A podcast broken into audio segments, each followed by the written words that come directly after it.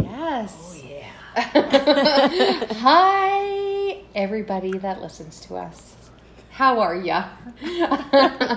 we are sitting here. There's four of us sitting here today, and we have a topic um, that we're going to discuss, and it is um, being a child of an immigrant or immigrants. Um, so I'm going to introduce. No, I'm going to let them introduce themselves on who's here, and we'll have a discussion about it. Who wants to go first? I nominate Sadia. well, you just introduced me. so tell tell us who you are yeah. um, and where your family's from. I'm Sadia. Sadia. That's Sadia. properly the way it's pronounced. Um, and my family is from Somalia, East Africa. Cool. Bada bing, bada boom. Boop boop. I'm not sure. Yep. Hi guys, I'm Janan Nasruddin, and uh, my family originates from Lebanon. Cool. Yes, so I'm first generation, born here. Parents were from the Middle East. Awesome. And I'm Jose. My co-host. Yeah. Um, and mine's a bit confusing because my parents were born in France because there was a war going on in Sicily, but my family's Sicilian. Gotcha. Yeah. Gotcha. So the reason why uh, we chose to talk talk about this topic is a couple reasons. Um, growing up, I was always taught to accept anybody and everybody, um, but I grew up not really knowing about other people's cul- cultures at all, um, just being accepting of people when I got to, or when I went into college, I took a program that um, really focused on Indigenous people. And that's when I realized that there's so much more than the average Canadian white person. Um, it was amazing to learn about that culture, and I would love for everybody to know more about that culture because it is so, So amazing. amazing. Um, and so as time went on and I got older and older, I met more and more people along the way. Jose, I went to high school with, and and things started to kind of click in um, with her upbringing. Uh, after I started learning more about people's um, um, backgrounds, and Janan, I met at work. Which was the best day of her life. Yes, it was. Let's just take a moment and acknowledge that. it it truly was, yeah. And I also met Sadia at work, and the stories that that they've told us have been both funny and sad. Yeah. I think that's the Yeah, best way, yeah, yeah, right? yeah. Um, so we're just gonna have a discussion about that, and do it. that's that's kind of where we're going. Let's do it. All right. Okay. get it on. So I want you guys to tell me um, when your family came to Canada. How old were you, or how old were they? Uh, who wants to start? Jose? Sure. Okay. Um, my dad was two, so really, he does like all he knows is Canada. Yeah, pretty much. but whatever. Um, but yeah. Anyway, um, and my mom uh, was twelve, I think, twelve Oh, or okay. thirteen. okay. Yeah. And did they come right to Edmonton, or did they move around No, they were, went to Montreal. Montreal? Both, both sides. Oh, okay, cool. Yeah, yeah. And then my mom lived in Montreal until she got married, and then I think she was. Well, my sister was born in Montreal, actually. Oh, she was. yeah. Oh, okay. So, yeah, Cool. yeah. All right. Cool. Um, what about you, Sadia? Um, my mom came when she was 20, uh, but she came to New York. So she left uh, Somalia 1987. Okay. Um, And was in New York during the 80s. Yeah. Oh my Oh, god, that must have been there's amazing. tons of stories. That's culture shock at its Finest. finest. She's never seen snow. Forget Yeah. everything else. It's just like, what is this Yeah. white stuff that's on Yeah. their faces and not from the sky? Exactly. What's going on? Yeah, totally. So, um, yeah, so she came. Uh, her dream was to uh, go into the medical field. So either nursing. Ideally, she wanted to become a doctor, but she's like, maybe that's too much of a big of a dream since I need to learn English as well. Yeah. So let me aim low, as her in her opinion, and try to do nursing. That didn't work out either. Um, she met my dad, who came earlier than that, like a little bit earlier in the early '80s, who was also uh, in New York for uh, what was he there for? Education pers- purposes, Yeah. but was working at the same time. They got married. Um, my mom was pregnant with me, and then they separated, and she could not go back to Somalia because '91 is when the war um, outbroke, and nobody it was like a no go zone. Um, so she tried to figure out where can I go next, and her family was in Canada, so she went to Ottawa, Toronto, no, Montreal. Sorry, there's a lot of movement in this story. she went to Montreal and eventually ended up in Toronto, and that's where I was born. Oh, okay. So, yeah. Okay. And when did you guys come to Edmonton? Oh, there's so much more movement Oh until my then. God. I was born in Toronto, then my mom moved to Ottawa for something. I don't remember. My brother was born there. Um, and then after a couple of years, I did kindergarten in Ottawa. Then we moved to Vancouver. And in Vancouver, I lived there till I was in grade eight, so most of my childhood. Yeah. And then 2001 is when we moved to Edmonton. Oh, Yeah. okay. Oh, that's cool. That's in a nutshell. Yeah, that is in a nutshell. Yeah. Wow. Okay. I didn't know you were the oldest. Yeah, I'm the oldest. It all makes sense now. I was supposed to be born in Harlem, New York. Oh, there you go. There you go. but didn't happen. Yeah. Man, it's okay. I went there. I went to the building and everything and took pictures uh, this summer, and it was uh, Memorable. interesting to say the least. yeah. Nice. Good. Uh, my dad came in the mid, like early to mid 70s, and it's his story is actually really interesting. So, my dad actually came here before my mom did. My dad came here as a bachelor. Okay. And his intention wasn't to come to Canada. His intention was to go to California because at the time he had a brother who lived there. Um, he was an engineer out there.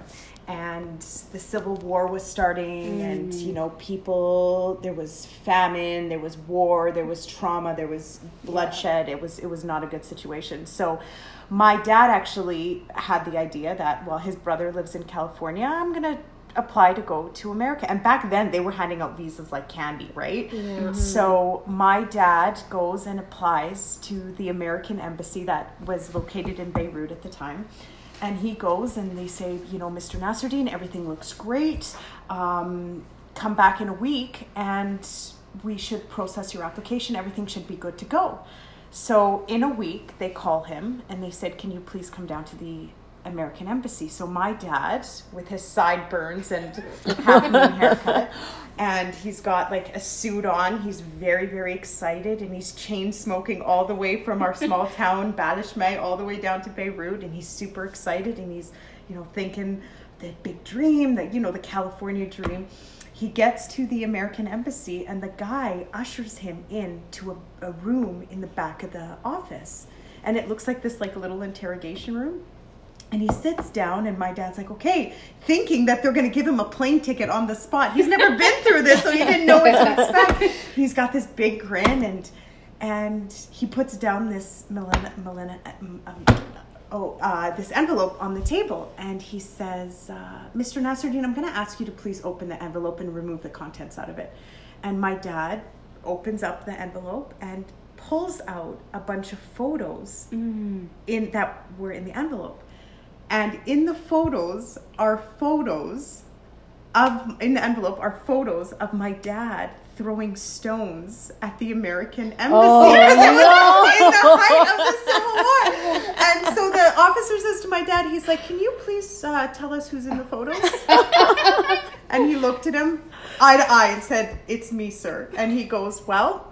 Since you're being candid, I'm going to tell you there is a better chance of the White House moving to Beirut than you moving to the States. I'm sorry, your application is denied. And my dad looked at him and he said, Very well, then. Thank you very much. And got up. And literally, at the time, the Canadian embassy was literally right across the street. So he was like waiting for a cab to come pick him up. He's like, I'll just take my chances at the Canadian Embassy. He walks literally across the street, tells them I just came from the American Embassy, didn't tell them what had happened. He Yeah. just said that I was from the American Embassy and, and I'd like to apply. Mm-hmm. A week later, he was approved. Oh He was approved. And they say to him, You're going to a place called Edmonton. My dad, this was before Google, this was before, you know, didn't know anybody Yeah. who lived in Canada, said, You're moving to a place called Edmonton in November.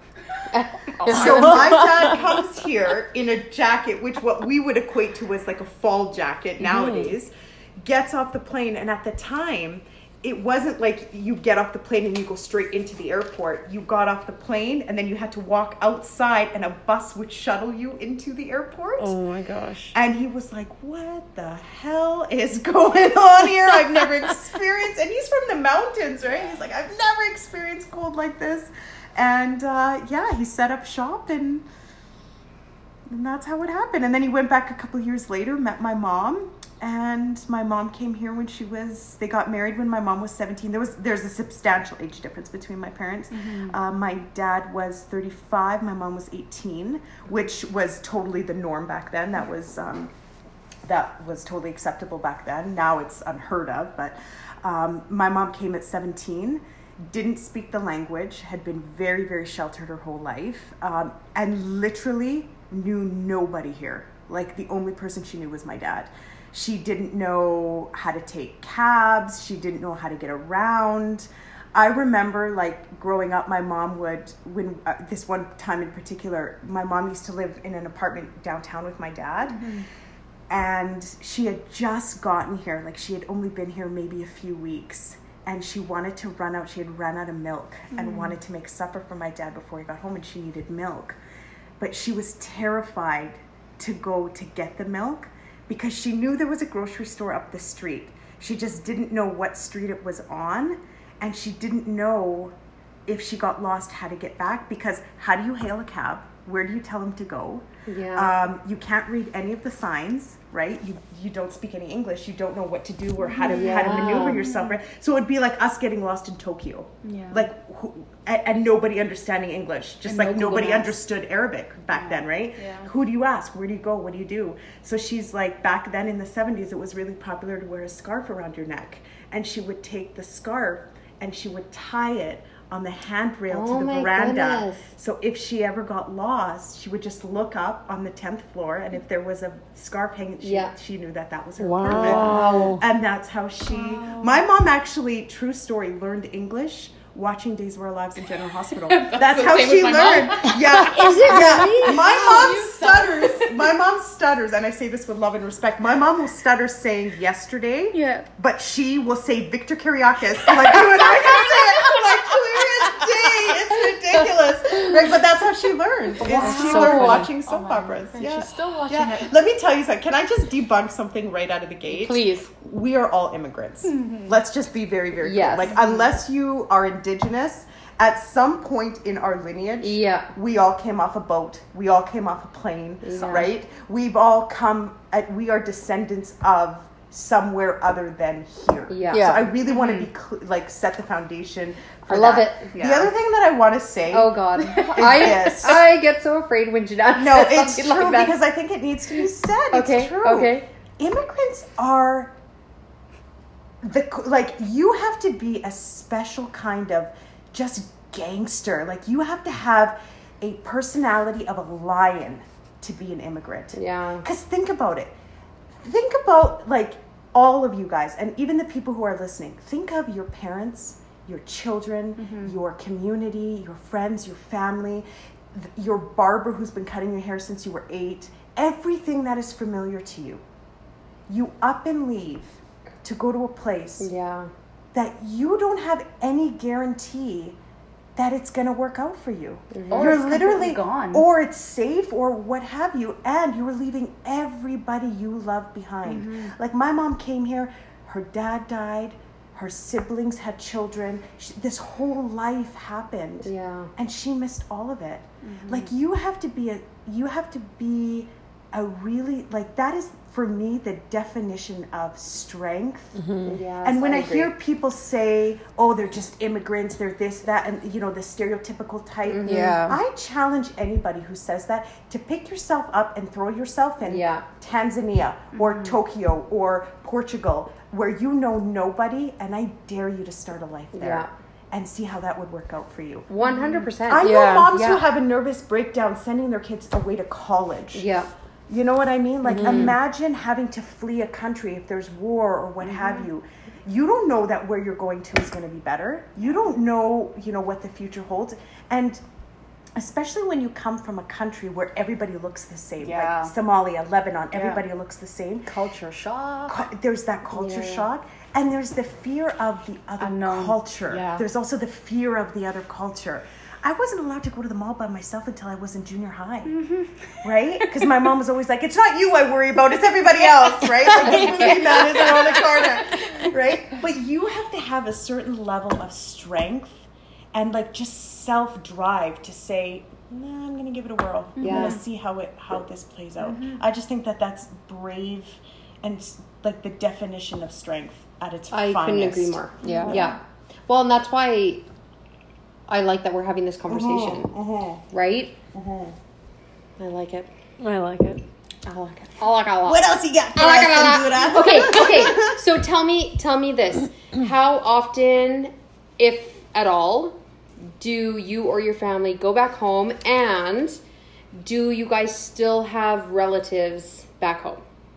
Mm, that's a great question. Thank you so much, Jeanette. I I thought Would you about me it. to answer that for you? Whoever, who wants to go first? Go ahead. Go for it. Okay. um, so my parents go, well, lately they've been going every second year. Nice. To And I- France.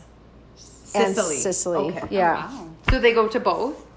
Uh, well, no, I guess not. But so every second year they'll either go to France or to Sicily. Okay. What do they identify with more though? France Sicily. or Sicily? Sicily. Yeah, and we have, I think we have probably the same amount of family in both. Actually, probably more in Sicily. Um, yeah, like my dad went to a town where his parents are from in Sicily. When was that? 2010. When? Oh no, I think it was the year before we went. Anyway. Like half the town was related to him, and he's like, "This is awesome!" Like, I didn't realize I had so many relatives. Uh, just because it well, it had been so long since they had been there. Yeah. It's expensive, but um, yeah. So, what was the question? You were on the right path. but they so they go there every two years, now, yeah, and you're going this summer coming up. no. So it got moved to to 2020? 2021 Oh, because we have family in England that are also going to Oh, Sicily at the same time. yeah. Um, so they're like, just wait till we go, and then we can all meet up. So I'll give me more money to save to come with you. there you go. so yeah. So hopefully Okay. it all works out. Because John hasn't been, so it'd be fun to all go. I think I've been there three or four times. And so- Brooklyn gets to go too. Yes. So that'll be a. She's never been there, has she? No. No. Yeah. No. How old is Brooklyn? five. Oh, so this is gonna be good. She's old enough to like understand. Yeah. Yeah, cool. Yeah. So your family will get to meet her and. Yes. It'll be cool. And then I just want to show like John where my grandpa grew up because he was like just the little room that he grew up in. It was like a room like this big. Oh I can't. goodness. Yeah, of a mm-hmm. living room with like eleven siblings. Mm-hmm. Wow. Yeah, and like a sheep and a cow, and not a cow, a few sheep in the corner living in the same room. As Yeah, yeah, yeah. all Oh. of them. That's how you Inside? did it back then. Yeah. Oh. that's Oh. how you did it back then. Wow. Was yeah. that your dad's dad or your mom's? My mom's dad. Oh, okay. Yeah, Cool. yeah.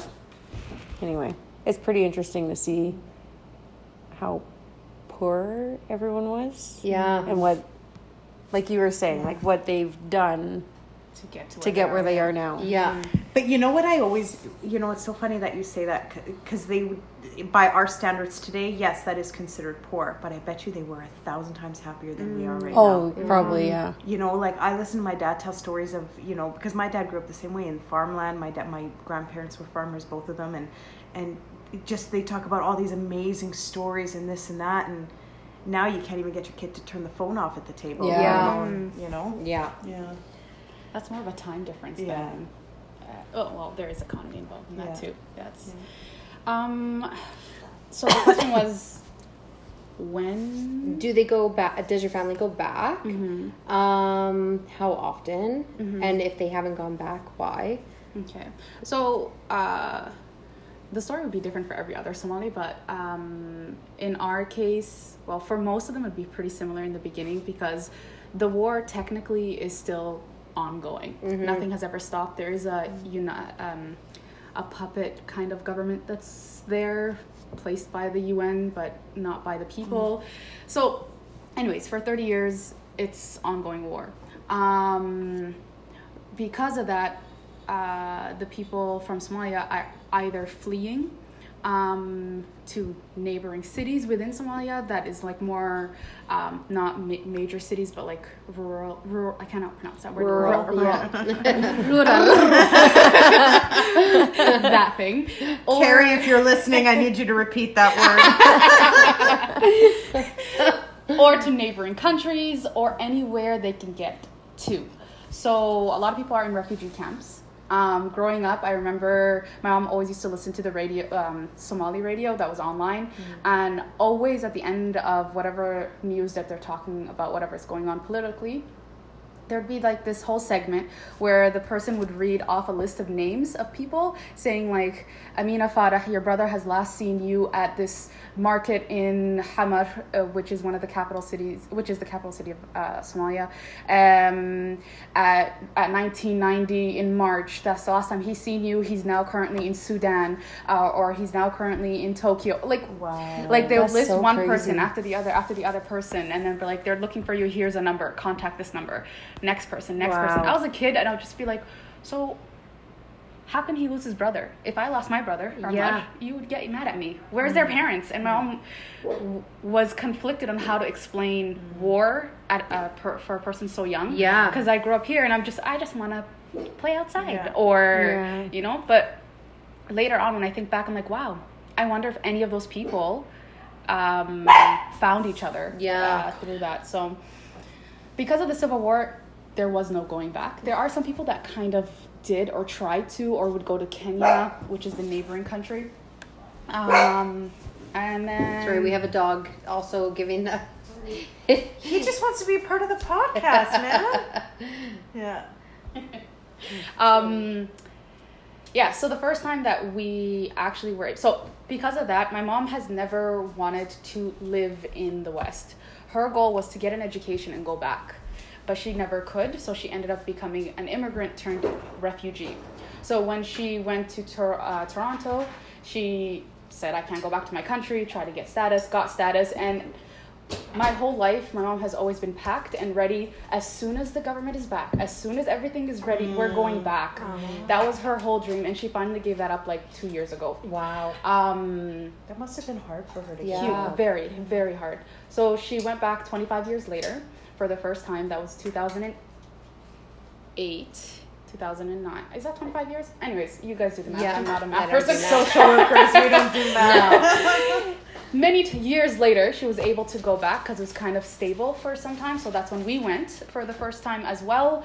And uh, my mom was bawling the whole time. Aw. Um, like the place where she lived, the school that she went to, everything was either gone or completely broken down and nothing. Nobody has built it back up again because no government means Yeah. things aren't No functioning. Yeah. yeah. infrastructure. So, yeah, and that's when she still had hope to keep going back and all of that. But, um, yeah, now she goes every su- winter. That's her goal. She went last winter, and this is her Oh, second okay. time going this winter, and is trying to figure out like um, where is home for her because she's like I grew up in Ca- like 30 years she's been in Canada now. She's like, this is kind of where my kids grew up. You know, I have so much history here, but I want to. I don't know. She's dancing between two worlds and trying to make sense of it. Yeah. So yeah, Oh wow, that must be so difficult.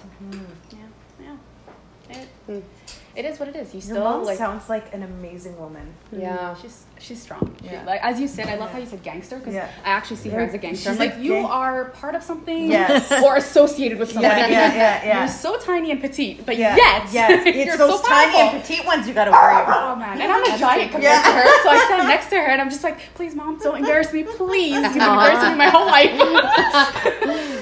Oh man. Well, because they had to fight their whole Oh, lives, right? She's still Like. I swear to God, if it was like a steel cage match between Satan and my mother, Your mom I would. would honestly, I'd put money on my mom. Yep. Because she's got nothing to lose. She's like, I came from war. Bring it. Right yeah. now. Yeah. Earrings One on. second. Sleeves up. Oh man. Yeah.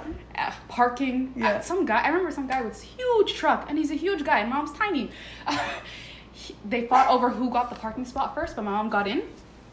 she just stood up, got out of the car, stood in front of his truck. Is like, tell me what? Tell me now. what do you want? And I'm like, oh my god. Everyone cover your eyes. I'm like, oh my god. And he just like, okay, uh, okay, okay, bye. And just walked away. But I, I feel like growing up with a mom like that, like that is such a great role model. I get, Yeah. yeah. yeah, now I see that as when I was a kid, like teenager, I was uh, very embarrassed Right. because I'm running away from the stereotype of being that angry black woman. So I'm like, oh my god, not here again, here again, not this, you know. Um, like be extra polite. And I'm like, no, I'm being respectful. I don't have to prove anything to Yeah. anybody. I am who I am. So now I'm like, oh, I see. I That see was what a, she's talking that's. Yeah. a woman who's comfortable in her womanhood. That's awesome. Huge, yeah. huge. But you know what? It's so funny because that's that's what I think of when I think of you. Actually, like a woman who is comfortable in her womanhood.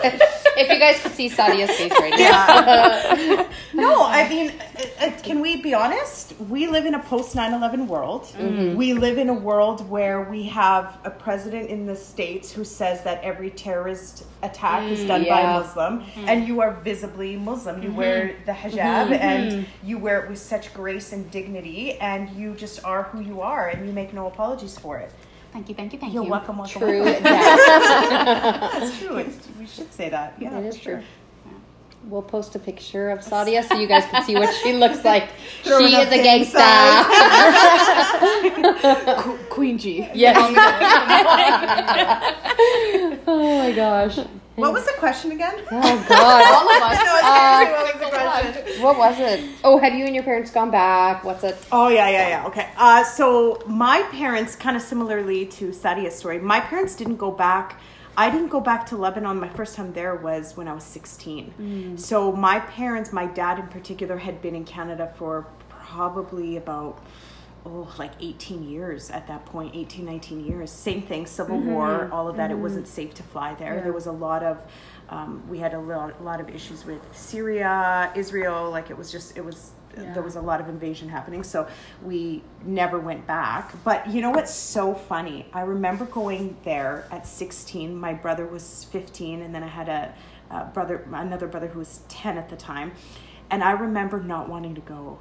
And i was like i'm gonna get killed they're either like we're gonna get kidnapped and killed and this and that and I remember when we left because we were there for two months, and that that was actually our first family trip. Like we had oh, never, we weren't that family that went to Disneyland. We weren't that. We just we didn't go camping. We, we mm-hmm. weren't we weren't that family. So this was our first family trip, and I remember when we left, I was devastated because I was so connected. I mm-hmm. remember the second I landed in the Beirut airport, same thing as I said earlier, you got off the plane, you loaded into a bus, and the bus would take you to the, the airport, right? And I could see Sadia's eyes getting wet. um, but growing up, if you looked up Nasruddin in the phone book, we were actually the only ones. Mm-hmm. I never had aunts. I never had uncles. I ne- like anybody that was around us. So when I made reference to aunts and uncles, those were actually my parents' best friends. Mm. We never had any blood cousins or relatives. I never grew up with grandparents, so I, I didn't know what it was like to Have have extended family. I mm-hmm. didn't. We mm-hmm. just didn't. All we had was me, my siblings, my mom, and my dad. That was it. We get off, we get at the airport, the sliding doors open, and I want to cry just thinking about it. There probably was about 25 people at the airport. And people who looked like us. Mm. Like there was a woman standing there who was the spitting image of my dad, and I didn't need anybody to tell me that was my Auntie Najah. And she was sobbing. And I remember she came up to me and she put her hands on, like both her hands on my cheek. And she said, I've waited my whole life to meet you. And like, and now I have nephews, and I just think if I grew up without my ne- my nephews knowing me, that would just kill me. Yeah. But I remember going everywhere, and people would look like you and talk like you, and and the smell of diesel everywhere. Mm. And even though I didn't know these people, like, look, I'm crying just thinking about it. even though I didn't know these people and I wasn't familiar with the with the landscape, I wasn't familiar with any of that. It felt like home mm-hmm. Yeah. it felt like I was so comfortable. And you know, at the time my Arabic it was good, but it wasn't great. And I just people would say, "Speak Arabic. This is your culture. Speak it." Yeah. You know, and I'd be like, "Yeah, el Maik, ya Arabi, right?" And I would say, "Yes." And I would, you know, I'd sit there and I would. It, it was like you, you were proud to be that person, and mm-hmm. when you grow up here, You feel oh, ashamed. you do. You mm-hmm. feel ashamed. Mm-hmm. Like I remember, I had a lot of shame growing up as being Arabic, especially around food. Mm. Because let me tell you something, and I'm Oh, sure you guys can agree with this. Oh. growing up, especially like elementary school, junior Yeah. high, People all you want to do, and all you want to do is fit in. Yeah. My like, I remember at the lunch table, all I wanted was a fucking hot dog. Can I swear on this thing? Yes, you can. All I wanted was a fucking Yes. hot dog for lunch. And my mom would make us falafel and shawarma and rice and salad and this and that. And I'm like, I just want mac and cheese. I just want what everybody else is having, right? And I knew that if she put the soul food that she made for dinner the night before and it required heating, hmm. that it was gonna Oh, stink no. up the whole Oh, lunch. yes. And I'm like, it's I, it's not worth the risk. I genuinely did not know what mac and cheese was. I didn't know what it tasted like until I was in my 20s. Mm-hmm. Wow. Because we never ate like that. Yeah. My mom Yeah. knew that we lived in a foreign country and I have to keep my heritage alive. Yeah. And she did that through food. She did that through language. And even though growing up I always wanted the hot dogs and the mac and mm. cheese and the this and that and the other, um, I didn't really appreciate it or know the value of that teaching until I got older. And now that I'm married to a man who's not of my culture, guess what I cook every night? Arabic food. Yeah. Oh, really? And he loves Good it for more than you. he loves it more than than you Than know. yourself. Yeah, like if I said to him, "Do you want shawarma or falafel, or do you want?" You know, mac and cheese. He, he'll look at me with the side eye, like, "Are you serious right now? Get the, get the shawarma ready. Let's do this, right?" I agree with That's Yeah, so exactly. funny. Yeah. Because I, my parents, well, my mom, we ate a lot of eggplant growing up, and so my mom would put eggplant in my. She'd make an eggplant sandwich for me, and I remember Right. people would be like, "What the fuck is that?" Yeah, yeah. I'm like, "It's eggplant." but Totally, yeah, yeah. the funny thing was is that I didn't know the word eggplant till like later. Yeah. We would call it. I can't even remember what the hell it.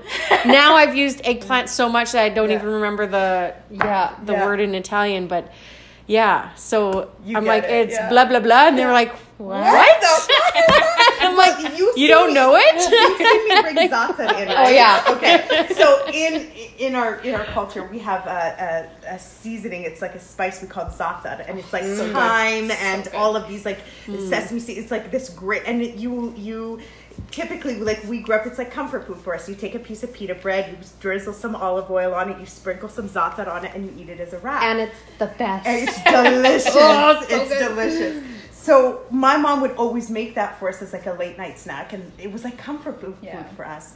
Well, I remember one time I was over at my mom's best friend's house. Rest her soul, she died many years ago. But her son had come home, and he was bawling. Like I'm talking snot coming out of the nose, hysterical breathing.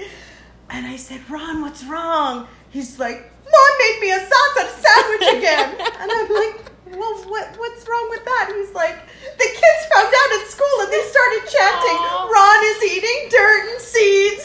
and he was like, and I'm listening to the story and I'm devastated. And the only thing I could register was, I'm never eating za'atar again. like ever. So for years I went on like a za'atar strike Oh because I'm not. I wasn't going to take that risk. That, well, uh, that's what I told my parents. I was like, do not ever Make Yeah, back me up Yeah. an Yeah, eggplant yeah, sandwich again, Yeah. ever. Yeah. Yeah. But yeah, so so I have the amazing fortune of going back quite a bit. I was there maybe I went back home maybe three years ago. I've been back in total probably about eight times. Yeah. Um, just because, uh, like to me, it's home. You know, it's funny because I.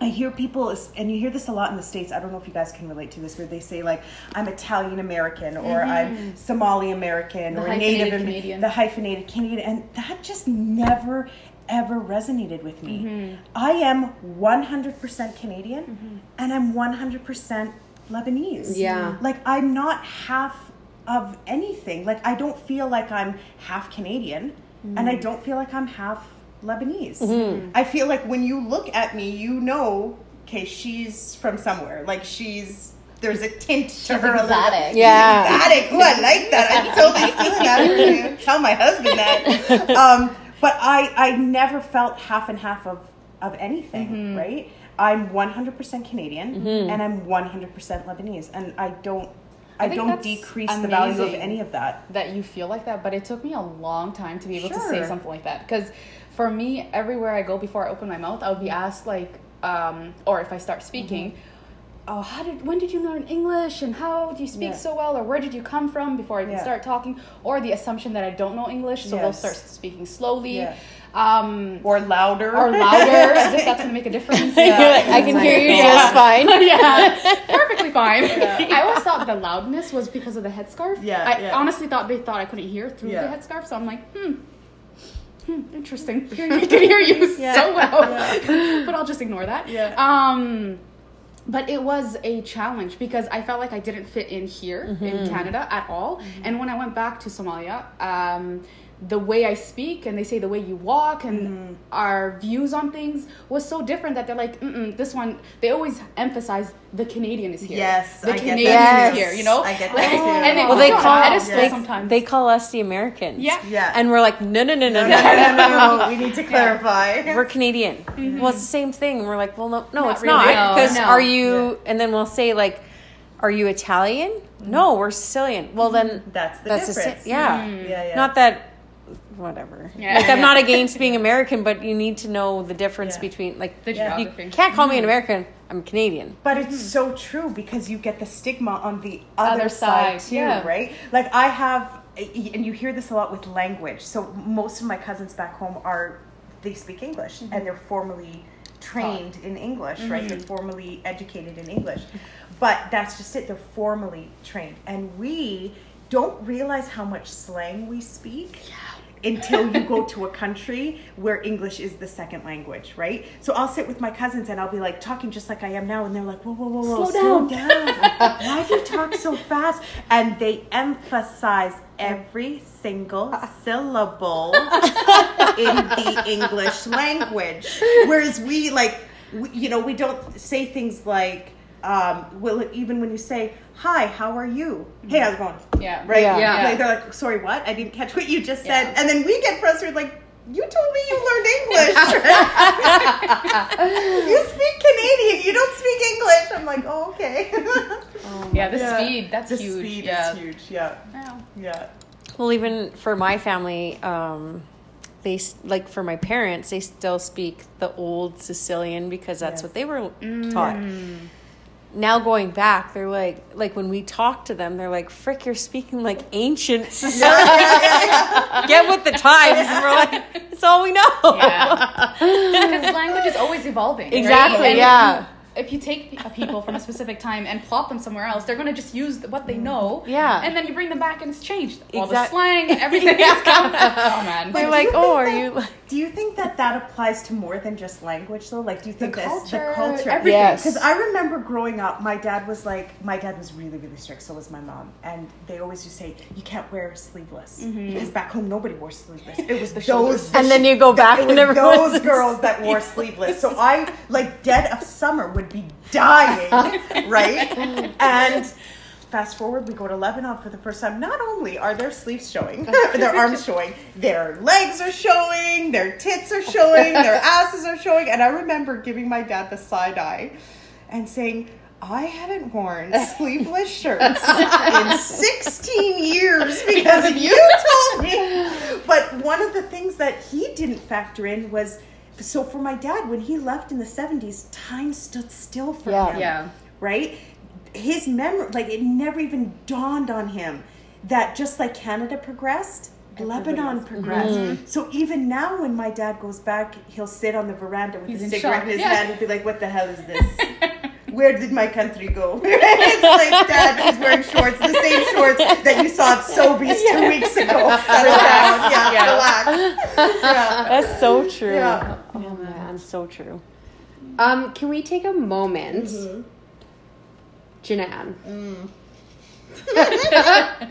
um, You can't start that when I have a drink in my mouth. What is it? Can we just take a moment to discuss your mom? Oh yes, the famous Santa. What do you want to know about her? Can you just give us a taste of her? Because my favorite thing in life when we were working together was hearing Santa, stories, Famous and Santa. your um, interpretation of how your mother speaks. right. So, uh, oh God, I don't even. My mom is a legend. Like She true is. Story. She's she's a legend. Here's the thing with my mom. So my mom's name is Sana. In Arabic, it's pronounced Sana. My mom's a gangster. Yeah. She gives zero fucks about anything. Like, I remember, and you and I have talked about this.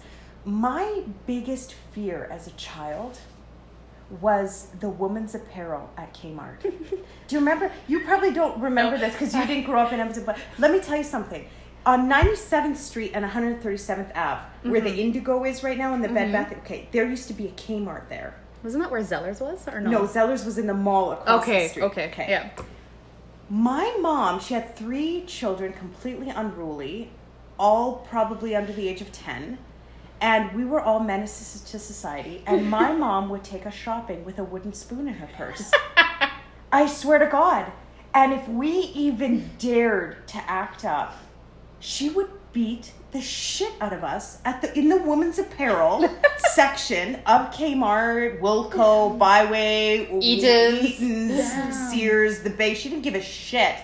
And I dare anybody to say anything. Like she she would honest to God, she would fist fight you if you said anything to her. So she like those stores are my version of hell. When Kmart closed down, it was Christmas, New Year's, and my birthday all wrapped up in one. Like she just didn't give a shit about nothing. All she cared about was that her children were raised, you know, with respect and, and so mm-hmm. the second we acted up, out goes the wooden spoon. Yeah. And like she would at least feel bad because back then that wooden spoons were expensive, right? And then the dollar store came in where you could buy five wooden spoons for a dollar and then it was a fucking free for all. oh my god. But no, my mom is my mom is interesting. You know, I she had a tough road. She had a real like she was a, she was her mom died at a very young age. She left her natural supports, came here. Really, all she knew was my dad. Um, my mom was a stay-at-home mom for years. Um, she really, really felt that you know she wanted to be at home raising her children. My mom didn't have any formal education in terms of training, but she had a lot of life experience, right? Which I think in some some incidents actually trumps Yeah. formal education. Um, and she just made life work for her. you Yeah. know? But it wasn't easy for her. Like I remember, I don't even know if I could tell the the the first time she got a job story. Can I say that story?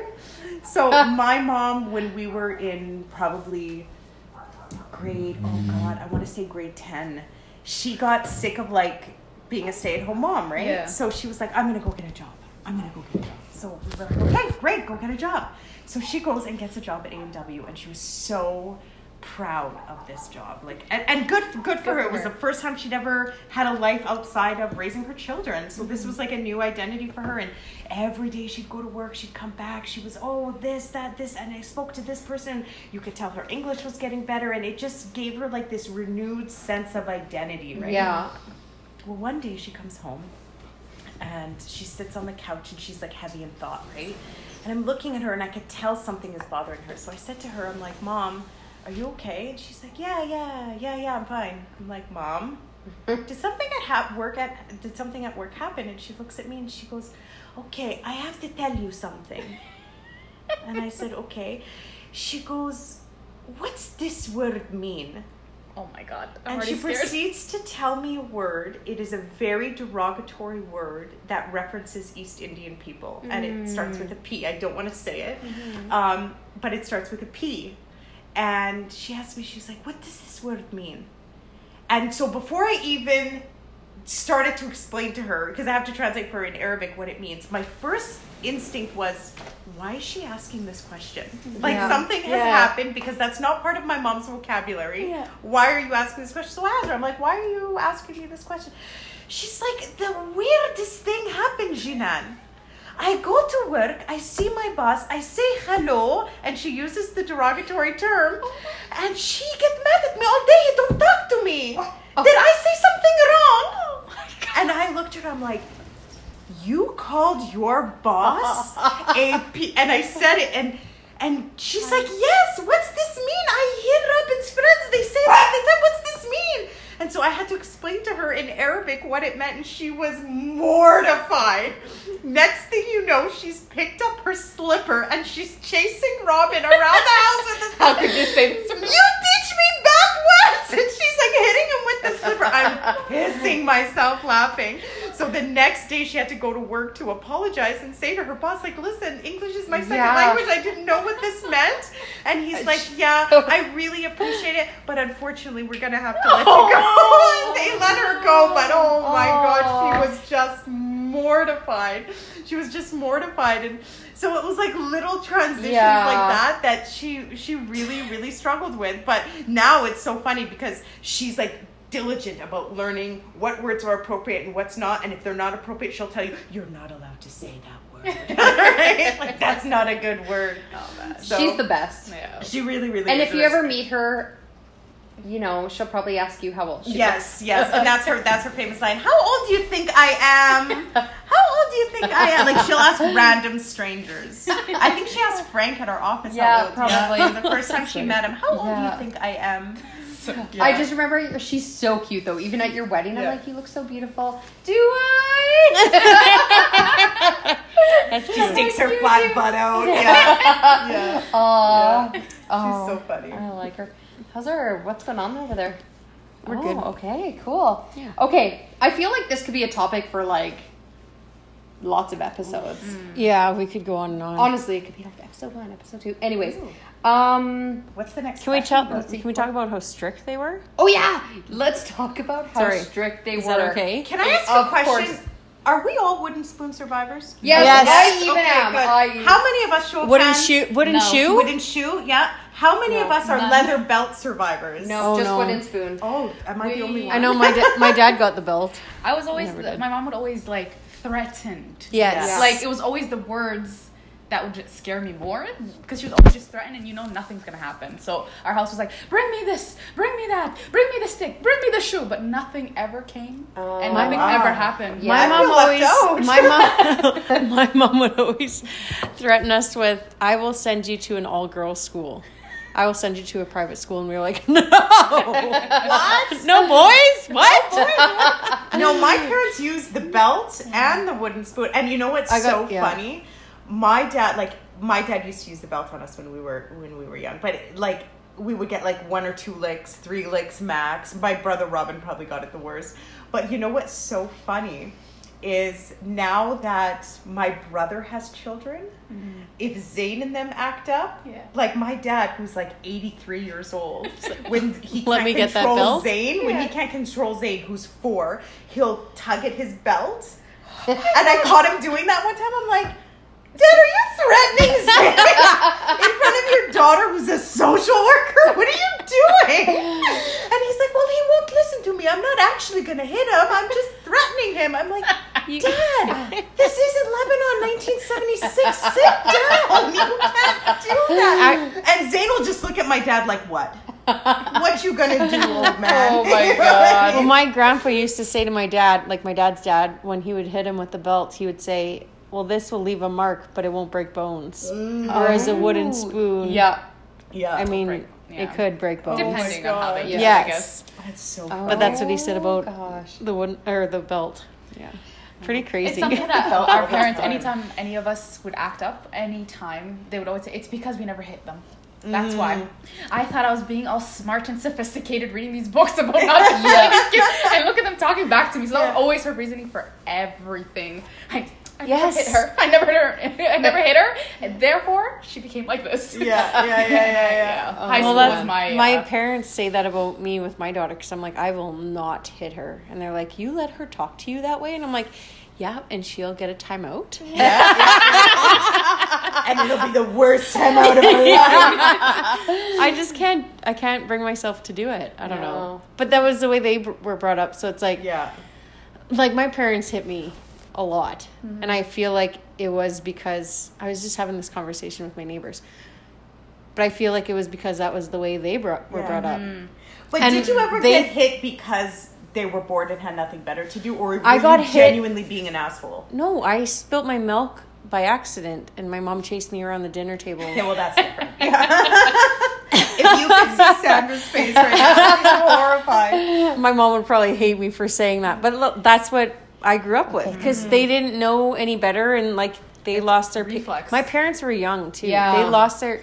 Which could I picture myself being a parent at twenty two? Fuck Oh, no. God. No. Fuck no. No. Like I struggle as I- it is at my age. exactly. Yeah. Like my patience. Like I, I feel like I have way more patience than I would have had I had a kid at twenty two. yeah. Yeah, Yeah. yeah, yeah. Totally. Can I I just, know. Sorry. guys, Modesto and Maria, please don't listen to this podcast. Thank you. Um. Okay. So They love me. They've changed a lot they have. since back the in the day. I love them. Yeah, Um, take pretty me cool. to to Sicily with you. I will. Um, oh yeah, no, mom and dad take Sandra. Sandra's like part of the family. Yeah, exactly. God. Um, okay, so this kind of goes into maybe the strictness, strictness. Yep. Yep, a little bit. But my one question is: At what age did you realize there were differences on how you were raised compared to some of your peers? Because high school, I think back to when I started hanging out with Joe's. Hmm. Was when I was like, oh my goodness. So I noticed. So, grow. Okay, so I was born in born in Edmonton, mm-hmm. and I lived in an Italian Portuguese community, hmm. and so I felt that a lot of the parents were the same. Mm, makes sense. Once I moved to St. Albert, I was eight years old, and that's when I knew. And I would go to recess, and I remember going up to Jackie Burak and being like, "Are you Italian?" And she's like, "No," and she ran away. And so I would sit on a park bench by myself at recess because I felt different than everybody else. I did, and like, I know my skin's not that much darker, but I felt like an outcast. Yeah. Because I, I don't know why. I like I just felt it right away at eight years old, and it wasn't until grade six where I met Kelly Chan that I was like, okay, I have a friend. yeah. And I think a lot of people But I just felt so. Yeah. I felt different, and my sister didn't have a. My sister's blonde hair, mm-hmm. lighter Yeah. skinned. She fit in right away. She's more outgoing than me. Mm. I was more introvert, yeah. so I had a hard time, Yeah. Uh-huh. Well, I and remember. I felt different. I remember high school too. Just like Oh the God! the rules that you guys had. I had like a nine o'clock curfew, and everyone's like, "Oh, what? I don't have to be home till midnight." I'm like, "Hey, bye. Party's just starting. I'm going home." Aw. Yeah, I don't know. They were strict, very So strict. kind of similar to you in a way, because I, um, my mom was very intentional about the areas that wherever she can control. So the school that I went to in Vancouver was a Muslim school, private school, and it was filled with kids from all over. So honestly, everybody had various smelling foods all the time. So I never had an oh. issue with any of that at all until I moved to Edmonton. So going to grade eight was okay because I went to Islamic school again for a bit. But then when I went to M.E. LaZerte High School, oh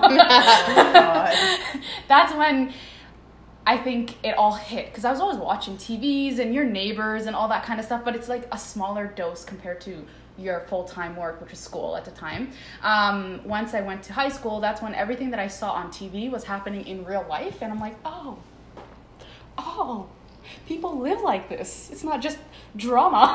Yeah. this is like real life. Okay, interesting. Um, but I already knew the people that I clicked with, and it was always people of color, automatic. Doesn't matter where they're from, and it's just like, hey, hey, where's your family from? What language do you speak? And then you move on from there, find similar interests, and then uh, keep it moving. But yeah, so high school was when it really hit home. But I always knew because of everywhere you go. When we go outside to the doctors um, people trying to talk to me instead of my mom when she has a doctor appointment and they're trying to say like your mom needs this prescription. I'm the kid. I'm just tall. That's all like Yeah. your mom needs this prescription and she needs this kind of support. I'm just looking like mom you have a infection? Yeah, yeah, yeah. and she's like excuse me? Look at me right here. I understand everything you say. Yeah, yeah. look at me right now. And i'm just sitting there like okay this is awkward she has things going on down there and uh, interesting Yeah, thanks. so yeah so uh, so those kind of experience i already knew that people live differently Yeah. um just didn't know how to explain that um i just knew this is what somali people do Yeah. that's this is how we live coming home at nine o'clock i think that's you are lucky School's I didn't done. feel like Where did you go? I needed to It's grow up where you were growing up. oh man, nine o'clock. We, I would look at you and be like, "Oh my god, I wish." So you had to like be home like Yeah. So I I, uh, like I mm-hmm. am the oldest, and so it was uh, extremely strict. So as my mom knows the times, three o'clock. It takes fifteen minutes to get home. Where are you? I'm like, mm-hmm. I went to the mall. Mall? Mall? Mall? Yeah. Mall? What is that? What? What? We can go to the mall together on the weekends. Come home. I'm like, Okay, and then Okay. did you guys have to be home for dinner? Like, was that a huge thing to be home for dinner? I wasn't allowed to go anywhere. I was like Sadia. I school was done. Your You're butt home. went home. Like we weren't Yeah. in any extracurricular activities. We weren't in. Nothing. Your butt came home. Plus, we didn't have Period. the expenses for Yeah. any extracurricular. Yeah. All the money my mom made extra and my stepdad Yeah. was going back home. Yeah. Like sending Yeah. people back mm. home. There's Yeah. like five different families living off of that income, which was already minimum wage, anyways. Like, mm-hmm. it- Yeah. yeah, that was not Yeah. a, a thing at all. So, mm. yeah. And I think there's something to be said about being not only the oldest, but being a daughter. Yep. Yeah. Oh, yeah. So I was 'Cause the my only sister got it good. I was the only daughter, and I was the oldest. Oh man, So extra, yeah, extra, extra. extra. Read My all mom about it. Let's talk my about being mom a was girl. too busy prepping me for marriage.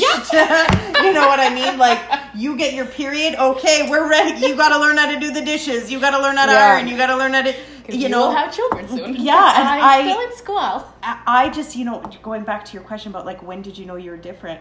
I knew I was the black sheep in Canadian culture.